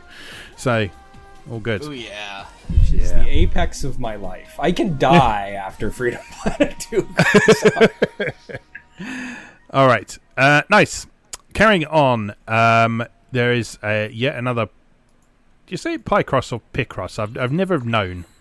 I've always I said say Picross. Yeah, I've always Yeah. said Picross. Yeah, I, I- like it's one of those words that in my head I look at it and I think Picross, and then everyone else I know says Picross. So, okay, so Picross, uh, Picross S Mega Drive and Mark III edition is coming for Switch, uh, which features lots of Sega stuff. Uh, like Sonic and, and the like. Um, so this was announced at Bit Summit, which is sort of the um, the indie, um, the Japanese indie festival that happens around this time of year uh, for the last few years. Um, yeah, this uh, will be a nice complement to. Was it that Konami one that you were addicted to on mobile for a while, Chris? I, I still am. I was playing it yesterday. play that. I play that constantly. Yeah, Konami Yeah. Pixel Puzzle Challenge. yeah, Best free game on mobile phones. Everyone should have it. awesome. Yeah, it's Yeah. definitely Picross because the the type of puzzle that it is is a pictogram. Oh, of course, that makes sense, yeah, doesn't it? Yeah, it's not yeah. a pictogram. um, but yeah, I love I love Picross. Um, still, like, still whip out Picross 3D on the original DS. Yeah, Masterpiece. yeah, yeah. I think my my wife's Switch is mostly full of Picross games. I believe That it. and, yeah, that and Animal Crossing um, is keeping it keeping her busy on the Switch. So yeah, so that is coming. I don't know when at the minute. Um, it's it's just coming apparently. So watch out for that, I guess. Uh, and that's on Switch. Uh, moving along, uh, we've got some Konosuba news. Uh, so there is a first print bonus for the uh, recently announced Konosuba game uh, which is called Konosuba, God's Blessing on This Wonderful World, Love for This Tempting Attire. Um, and the, the, the bonus game is called uh, Konosuba, God's Blessing on This Wonderful World, Kazuma's Jump Out Adventure! Exclamation mark. I just Oh, I Uh, love the way this looks. it just looks like Megumin in Space Harrier. Yeah. Oh, As, it's- it's- as soon as. I saw this screenshot, my my brain collapsed in on itself. Yeah, it is. It is pretty beautiful. So you've got this lovely pixel art, and you've got this sort of retro style checkerboard ground level, and sort of uh, stuff off in the distance that you'll probably never reach, and huge enemies and that sort of thing. Yeah, this is apparently a pseudo 3D action shoot 'em up, uh, and you'll be able to control Kazuma, Aqua, Megumin, Darkness, Yun Yun, and Chris. Um, and and fight all sorts of enemies from mostly focusing on the second season of the anime from the sound of things. I don't Um, even care about the actual game. I just want this. Yeah, yeah.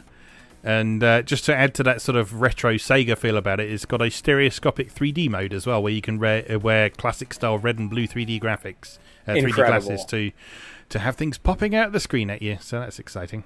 And the, wow, the, that the takes me back. yeah, and the limited edition of the game will come with a pair of such glasses, so you can you can jump right into that. So that's nice. Um, yeah, I don't know much about the main game itself, but uh, yeah, as I say, that's going to be like a first print bonus with it. So uh, jump on that if you want it. Uh, continuing on, we already talked a bit about Earth Defense Force 5, uh, but PQube has announced that there's going to be a physical release of it for PlayStation 4 in September of 2020, and that's coming to both North America and Europe. So it's currently available already for PlayStation 4 and PC uh, digitally. Um, there's a Japanese physical version already, um, but yeah, North America and Europe getting a physical release in September. So if you want uh, a copy of that on your shelf, you can do that. PQube is so great. Yeah, No, no. A couple episodes ago, we talked about that Nexomon, that like a that Pokemon style game, and and now PQube's doing a physical pressing of that uh, in both uh, U.S. and PAL regions, yeah, yeah, like They- in they- August. yeah. They just they just know their market. They they understand what people want from um, th- this sort of games, from the kind of games that they publish. They know that there's a significant crossover between people who enjoy that type of game and people who enjoy having crap filling up their shelves. So Yeah, I love Yeah. crap. yeah, definitely. So yeah, uh, long live them, I guess. Right. Uh, continuing on, uh, the next Sega Ages game for Switch is going to be Herzog 2, which is the Technosoft strategy game, isn't it? This is the this is basically the game that invented the real time strategy game. That's remember yeah, right, like isn't it? yeah, yeah, yeah. Herzog Zwei is considered like the progenitor of what we consider the RTS genre. uh-huh. yeah. So I, I've I've never actually played this, but um, No. uh, have you played it at all in the past, either of you? I've emulated it. Mm-hmm. Um, I certainly It's haven't first played time it. hearing about it. I certainly haven't played a physical copy of it. Yeah, Um, but I have played it on emulators. Mm-hmm. Um, it's, I mean, I'm not good at, um, you know, I'm not good at these kind of games at all. no, me neither. Um, but i it's essentially like it's got RTS elements because you like manage bases and you send like robots out of the bases and like direct them to like march and like make attacks on enemy bases. Yeah. But you're but you are your ship and you fly around and then your ship can control transform Mm-hmm. into a robot. So it has like uh vertical shoot 'em up elements too. It almost Yeah. plays a lot like do you remember Thunder Force 2? Yes, yes. I was just going to o- say, it looks quite a lot like Thunder Force 2. Yeah, it's like imagine if the overhead sections of Thunder Force Two had real time strategy elements, Mm-hmm. um, with base with bases that you had to control. yeah. Um, it's cool. I mean, this is one of the the original Herzog Zwei is one of the most sought after games for the Genesis. Mm-hmm. Um, you know, I'm looking at copies on eBay right now. Cart only, fifty bucks, complete, upwards of a hundred dollars for the English for the English version. It's Mm-hmm. Yeah. it's very very well sought after.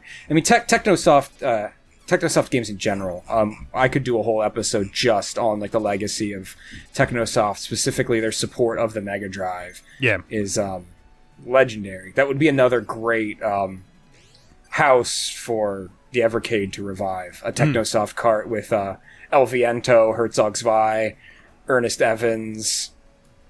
Yeah, they're they're a wonderful, wonderful group. Yeah, yeah.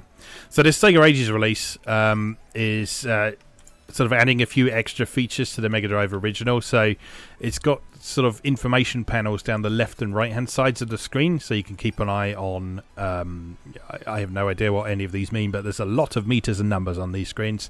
Um, Well, it is a, it is an RTS, right? Yeah, ex- exactly. But yeah, but, but basically the the fact that this is running in widescreen, but the game is four x three means it's got this extra space to allow you to constantly have this information on hand that you wouldn't have been able to refer to in the same way in the Mega Drive original. So that's going to help people out.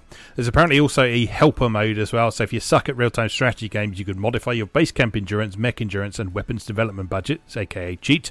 Um, and there is the original split screen two player mode and also online play as well.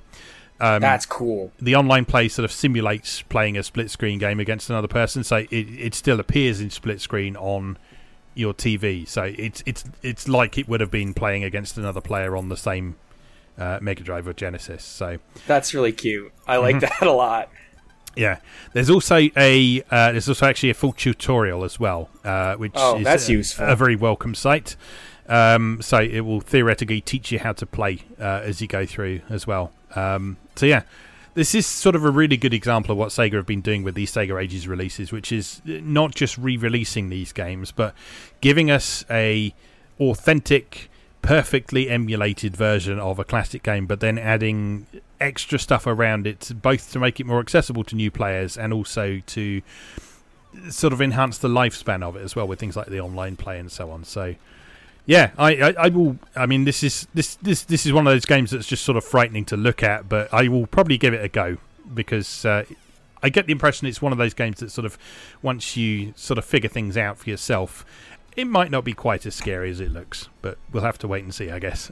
yeah, well, tutorial certainly helps. I mean, this, we're talking about a 16-bit game here, so like, uh, if you fire up Herzog Zwei on an emulator and you never had an instruction manual, you didn't mm-hmm. watch YouTube videos on like, Yep. what WTF is this? It's pretty much just like, welcome to Herzog Zwei. You're dead now. right? Like that's and like it's just one of those games where it's like you learn by bludgeoning your head against the wall consistently until you eventually beat the first level on easy mode. Yeah. And then it's like, oh, I think I know what I'm doing, and then you switch it to normal mode, and I get ra- and I get ravaged instantly because like somehow, somehow, an AI from a 30 year old game on a 16 bit console is still smarter than me. So- Oh god, yeah, yeah. So that is apparently coming soon to Japan um, on Switch. And the last time we got a bit of news like this that said it was coming soon to Japan, it followed very shortly afterwards in the West. That was with G-LOC, I think. Is that Yeah. that- Um, so Yeah, this that shouldn't surprised be. us. I mean, there's obviously more text to translate in this than there was in something like G-LOC, but um, it shouldn't be too long, hopefully. So we'll have to uh, keep an eye out for that one.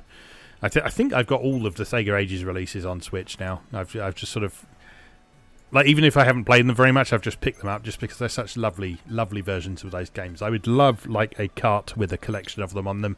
Oh yeah, you and me both. Oh, Yeah. Just for the just for the Phantasy Star one with the map alone. Yeah, yeah. All right. Uh, next up, uh, there's a new Fallen Legion game on the way. This is called Fallen Legion Revenant, and this is coming for PS4 and Switch. So there have been two previous Fallen Legion games. I actually only realised that there was two previous ones recently because I've got the one that's on Switch. Uh, which That's both of them though. oh, is it? Okay, That, that's like enough. one. Yeah, the one on Switch is a collection of both of them on one cart. Oh, okay, that's cool then. Yeah, because I was thinking I'd have to seek out another one, but uh, there we go. No, you got them. As long as you have the one NIS published, Yes, that's the one. Yeah, because Limited Run did publish them separately as well. Mm-hmm. But I don't know if they did on the Switch. That might have been on the Vita. They published them separately. Yeah. But uh, yeah, this is a really interesting series. Do you know anything about this series? I don't know. So- So the developer Yummy Yummy Tummy was is uh, a, a development house that was started by the founder of Siliconera. Oh, okay. I had no Yeah. idea. Yeah, so that's what's cool about these games is they're not Japanese at all. They're just Japanese like games that are made by a man who has a serious freaking understanding of Japanese games because he was uh, a founding member of one of the better Japanese news games game news sites there is. Um, yeah, I, I haven't even played them yet, but they are also uh, Valkyrie profile like. yeah, The the com the combat is all from that side on perspective with each character mapped to a specific button.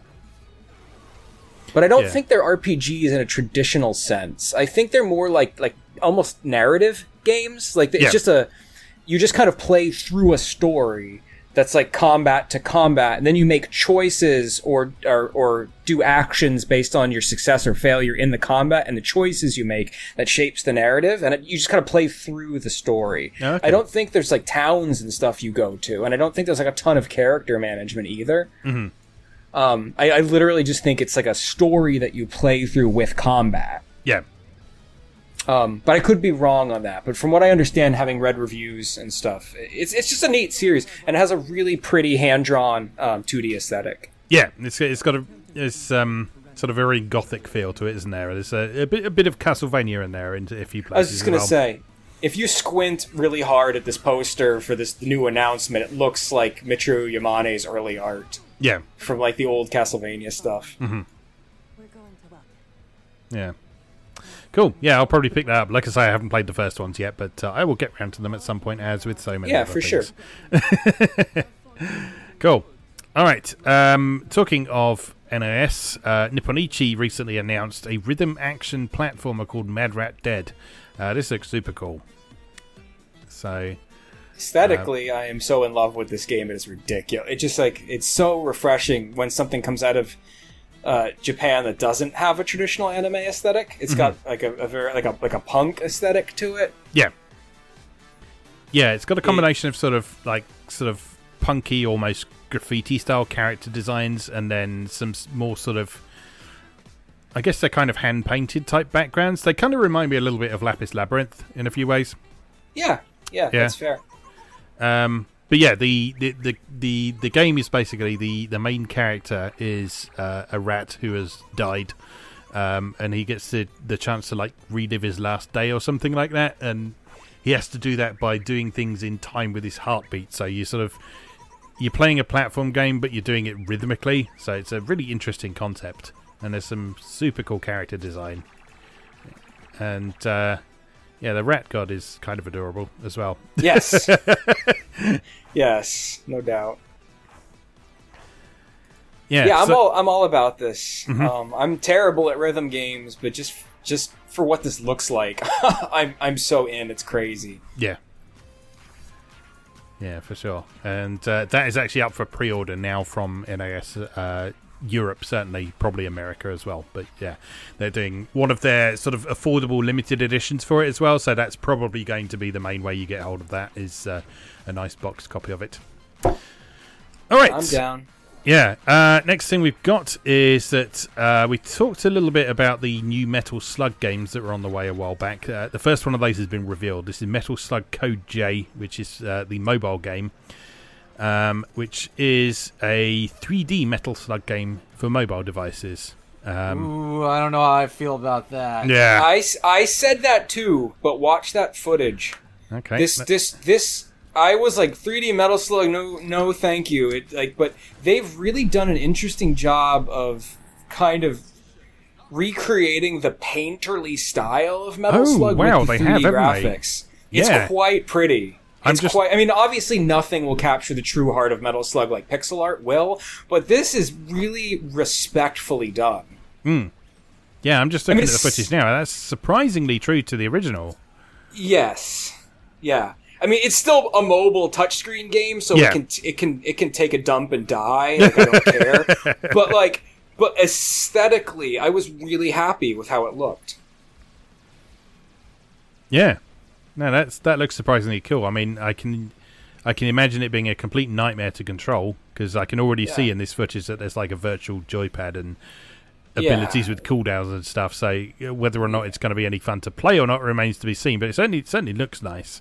But you Um, know, as we talked about a couple weeks ago, when they made this announcement, they're making two games Yes. simultaneously. Yeah. Uh, a, a proper console game and this mobile game. So seeing this, I actually was like, I kind of hope they use this engine for the proper console game. I want to see this Yeah. style, this style on my TV in HD because I Yeah. think it's really cool looking. Yeah, yeah. I mean, it's it's plausible because I mean, if they're they're sort of working on this and putting a bunch of effort into that, I mean, there's yeah, they may well they may well do that for the console version, but they haven't revealed any information about that as yet. So we'll have to wait and see on that one. I mean, you all you all know me. I'm uh, I'm as as hardcore a Neo Geo purist as you can find. So, uh, uh, but I really like the look of this from an aesthetic standpoint. I also think these these new like they're not really new character designs, but just this fresh character art of the classic characters Yeah. really has done a great job of recreating the kind of distorted. Um, uh, kind of abstract character designs of the original. Just kind Yeah. of these weird caricature kind of noses and chins. Like they've done a really good job of like updating it with a modern digital art feel, what, but keeping that character very much uh, in place. Yeah. Oh, well, you have to wait and see. Okay, um, so that's most of the major news that we, we made a list of. Um, I also just highlighted a, a couple of things that I, I sort of spotted on the websites for a couple of the digital events that we had recently that I just wanted to highlight that look quite interesting. Um, so, on uh, the New Game Plus Expo, um, a, a game that looks like it could potentially be quite cool. Uh, it's called Idol Manager, uh, which is called a business sim or dark comedy set in the Japanese idol industry that's currently in development for PC, Mac, and Linux. Um, and this, rather than because a a lot of strat- a lot of things that get called strategy games these days tend to actually end up being clickers. Um, but, thi- Uh-huh. but this looks like a proper strategy game. It's like there's lots of stats, there's lots of buttons to click on and icons and that sort of thing. And it's got a really nice sort of uh, pixel art aesthetic going on with it as well. Um, so yeah, this this looks potentially interesting, and the the idol industry in in Japan is is one that I don't think has really been explored that much in certainly not in Western releases. Obviously, there's big games like the Idol Master series on uh, Xbox and various other platforms, but Yeah. Sort but of- often not when it is explored, it's not really explored in a way that's like a critical perspective. It's Yeah. more like fan like fanboy celebration stuff. Like Yeah. I wouldn't ex- like there's a great quote here on this website, right? Their crowning personal achievements can be your greatest commercial success, but their emotional meltdowns and PR nightmares can spell financial disaster for your company. So like I, I imagine this is probably going to take a more critical and realistic look at Yeah. kind of Well, they- they- some of they- the downsides of this yeah, business. I mean they specifically refer to it as a dark comedy, so there's yeah, there's probably going to be some sort of satire in there as well. So, but yeah, I just. I just thought this looked really interesting because I, I really like the art style of it and the because it's got like a, a nice combination of anime style art and then these really nice looking pixel art characters and buildings on the kind of strategic screens. So I thought that looked potentially interesting. Um, I don't think there's a, a date on that at the minute, but like I say, it's in development at the moment, and there's a, a reasonably comprehensive website uh, that tells us a bit about it now. Uh, other things we've already talked about the Neo Geo Pocket Color stuff. Um, Neptunia Virtual Stars uh, has been confirmed for Western release, which I'm very happy about. Um, Yeah. So this is the game that was known as VVV Junior in Japan, um, and this is the one that incorporates a bunch of um, real life virtual YouTubers as well. So there's Yeah, there were a couple I think I've seen before. I don't think I know their names though. Yeah.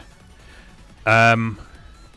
Yeah, I'm just trying to say I- I'm not super well up on the world of, of virtual YouTubers, but I, I know there's there's some that I've I've sort of seen around, and I thought, oh, they, they would fit right into Neptunia, and I think they're they're in there. So, It was it was easy to keep track of them when there was like when it was like brand new and there was like three of them. yeah, no, they're But a now- huge industry now, huge industry. Yeah. So, um, yeah, so this this is basically sort of the next evolution of the action Neptunia formula, from what I can tell. Um, Oh so- really? I thought this was like a s- like a regular Neptune game. they describe it as a hack and slash game on the on the website. Um, I- That's think it- interesting. Uh, so Idea Factory and Compile Heart are developing this themselves. They're not bringing in Tamsoft this time. yeah, I think this is intended to be a follow up to Four Goddesses Online. oh, that would make sense. Yeah, yeah, that would make sense. Because that was kind of in a weird situation. Because like like narratively and in terms of character development, that was very much a sequel to Mega Dimension Neptunia. Um, but sort of going off in a different angle gameplay wise. So, but yeah, this this looks cool. Lovely character designs, lovely new costumes for all of the uh, all of the major characters, and uh, yeah, it's confirmed for Western release. So, I think you can find out a bit more information about that now on uh, Idea Factory's website.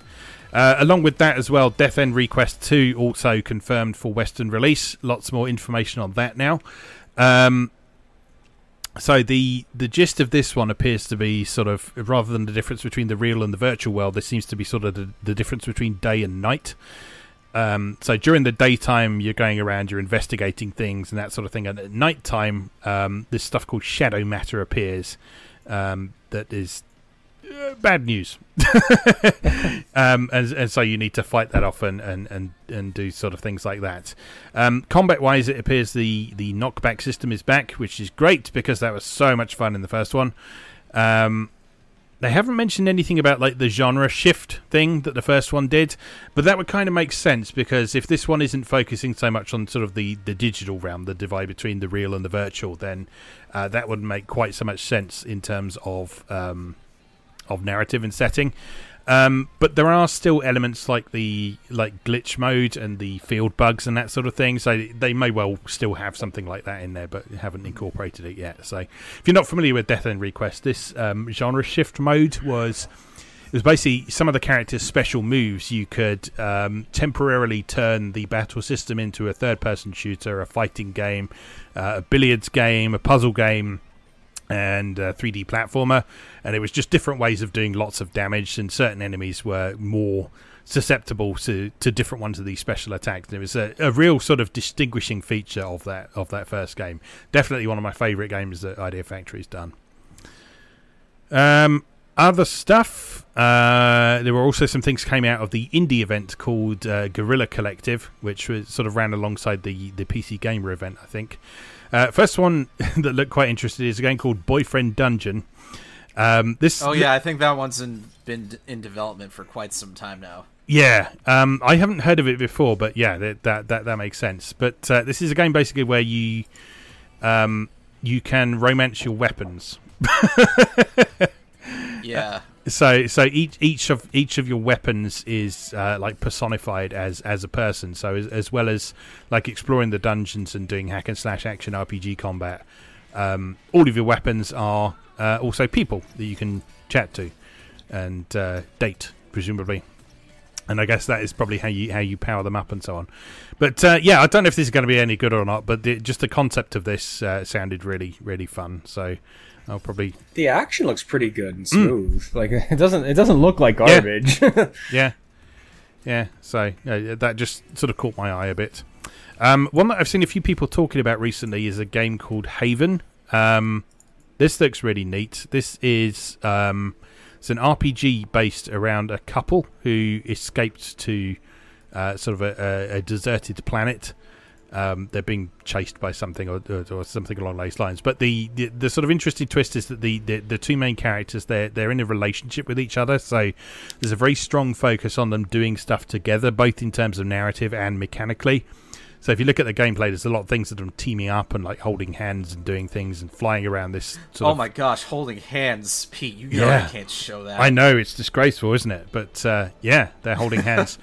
um, yeah, so so I, I've seen a, f- a few people talking about this recently and making excited noises about it. So I watched the trailer and it yeah, it, look, it looks cool. It's got a Yeah, it's um, it's by the same people who did uh, Furi. You know that uh, that uh, really cool Oh, yeah. action game. yeah oh, it was like that was like a boss rush Yes. game. Yeah, Yeah. oh man, that was so Furi. much fun to play. Yeah, oh, that, that's cool. Yeah, look, looking at it now, there's kind of some sort of aesthetic similarity, certainly, and it, in terms of the the sort of color scheme that they're using is quite Furi esque. Um, there's a touch of the sort of um, No Man's Sky aesthetic about these these open worlds that they're exploring as well. Just the sort of angular nature of the landscape and the the colors that are used. The heavy emphasis on like sort of turquoises and purples and that sort of thing. It's just got a really distinctive look to it, and I think I think that could potentially be very interesting if the if the trailer's anything to go by. Uh, what else have we got? Um, there's an intriguing looking puzzle platformer called Evan's Remains, um, which is um, this could potentially be like a pretentious indie nonsense um, because it's all about like a missing boy and people crying and that sort of thing. But it's got a really nice sort of pixel art style to it and some lovely animation and special effects like reflections in the water and so on. Um, and uh, yeah, looks like some some fairly interesting puzzles along the way as well. I got kind of vaguely um, Celeste vibes from some of the the platforming gameplay that they show in the trailer for this as well. So yeah. I can see fair. that. yeah, so Mighty Switch Force also. yeah, so so that looks quite Cool. cool. Again, that, that that just caught my eye a bit. Um, and then the final one um, that I just wanted to mention uh, was a game called Vigil: The Longest Night, uh, which is a, a sort of uh, it's a Castlevania inspired game, but there's also quite a lot of uh, Dark Souls and Bloodborne in the aesthetic as well. Like if you look at Oh, the, yeah. if Oh, you look at the screenshots there. on the on the Steam page, sort of things like the interface and stuff looks very Dark Souls, and then you've got this big slobbering brood mother monster that looks like something out of Bloodborne, and yeah, just the the aesthetic of this was really eye catching, and it looks like it could be a, a, a really cool um, open structure 2D platform game with lots of gore and exploring and yeah, so that looked uh, that looked kind of cool. Yeah, this is from another indie who also came out with uh, Never End. Yes, yes, another It's indie. also in a uh, kind of a Dark Souls-ish vein. Yes, yes, that's. Uh, I need to check in on that again recent, uh, recently because I I last played it ages and ages ago, and I know they've added a lot to it since I last played it. So I should I should really give. oh yeah, you were another go. quite fond of that game. Yeah, it was a lot of fun. I mean, I'm not normally like super huge on um, sort of uh, Souls-like combat, but the the sort of the few twists that this game added with like the random generation and the exploration and the way that equipment worked and stuff was was really interesting. So yeah, I'll have to And the to- and the pretty anime girl. and the pretty anime girls and the the Valkyrie character with the enormous thigh muscles. Um, but yes, anyway, so that is everything that I wanted to highlight. Is there anything else that you guys want to bring up uh, that you've spotted recently? Ah, yes, that's it for me. It's, but it has sure been a deluge Hmm. lately. Joe, Yeah, anything we've from you? a- Oh, not for me. No, Cool. I think uh, I think we've covered all our bases here. Good stuff. I mean, there's been a lot of Western stuff too, but who wants to talk about? I mean, I do, but maybe this isn't the place for that. oh no! don't. If there's anything that's interesting, please. Yeah, go Um, ahead. No, I, I don't actually have anything. So I, I you know what I'm I'm looking forward to Cyberpunk. You know I am. Oh, for sure. Well, I mean, those guys are incredible. Yeah. Also, I I think Studio Trigger is doing a cyberpunk spin-off anime miniseries. Yeah. Ooh, that sounds really. Um, which I'm all boned up for. Yeah. now that game's clearly going to be amazing. I just don't care right now because I'm not going to buy it until five years after it comes out when there's a complete edition. Yeah. So makes sense. Yeah, yeah. Although, although bearing in mind CD Projekt Red's history, they all of the additional stuff will likely be free. yeah, for sure. Yeah, so we'll see. That that certainly looks like a cool game. Uh, there's some recent stuff come out with Baldur's Gate three as well. That's looking quite nice as well. Larian Studios Yeah, that looks that. really good. so yeah, the uh, Larian Studios are the guys who did the Divinity series, which was very, very well regarded by uh, by fans of sort of classic style Western RPGs as well. So Yeah, Larian's not to be trifled with. All right. Um, Um, if that is everything, then let's hold that there for today. And I think we've done a, a good job of covering all the things that was uh, particularly interesting to us as well. So uh, you'll notice we haven't mentioned the PlayStation Five at all. Yeah, I thought you might want to leave that for another time because that's a whole nother discussion all by itself. Yeah, yeah. Well, has there has there been much since the last discussion we had about it? Like, un- unless there's any new stuff that's been announced. Not really. No. The, the only news the only news I've seen since we talked about it on the last episode was they've released official screenshots of what it looks like on its side, Oh, good. and I still think it looks stupid. The end. Oh dear. Anyway, all right. Let's wrap that up there for then today. Then, so um, both of you, would you like to tell us where to find you online? Let's hear your pitch first, Chris. Oh yeah, sure. Uh, you can always find my artwork on MrGilderPixels.com. I'm also fairly active on Instagram, uh, also at Mr. Gilder Pixels, uh, where I post kind of work in progress shots. Nice. So uh, please give me a follow. Good stuff. And Joe, do you want to tell people where they can find you streaming and when? Yes, um, so you can find me at twitch.tv slash TV. I'm usually on Monday, Tuesday, Thursday, and Saturday from 7 p.m. to 10.30 p.m. Eastern Time. Um, I'm also do- trying to do a little bit more with YouTube, so if you want to follow YouTube, uh, my channel there is just called Erichannel. There's no TV at the end, but um, I'm uploading an ep- a let's play of another four job Fiesta run because I'm addicted to Final Fantasy V. So if that's your thing, come on in. I'm welcoming you with open arms. Good stuff. And as always, you can find my stuff on MoeGamer.net for written content and YouTube at youtube.com slash Pete Davison. So currently running on there. We've got the Final Fantasy Marathon. We're into Final Fantasy 3 now. Um, we've also got the short play series on Wednesdays, which is just quick looks at a variety of stuff from whenever I feel like covering. Um, and of course, the Atari A to Z series on Tuesdays, Thursdays, and Saturdays as well, covering Atari 8 bit, Atari ST, and uh, the games in the Atari Flashback Classics collection. So, just remains for us to say, as always, thank you very much for watching and or listening, and we'll see you again next time.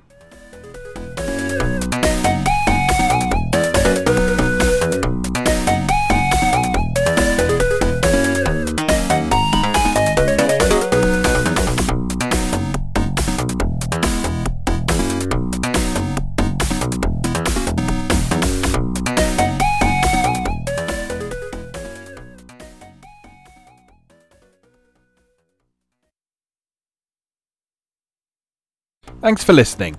If you enjoyed this podcast, remember you can watch a video version of it over on YouTube.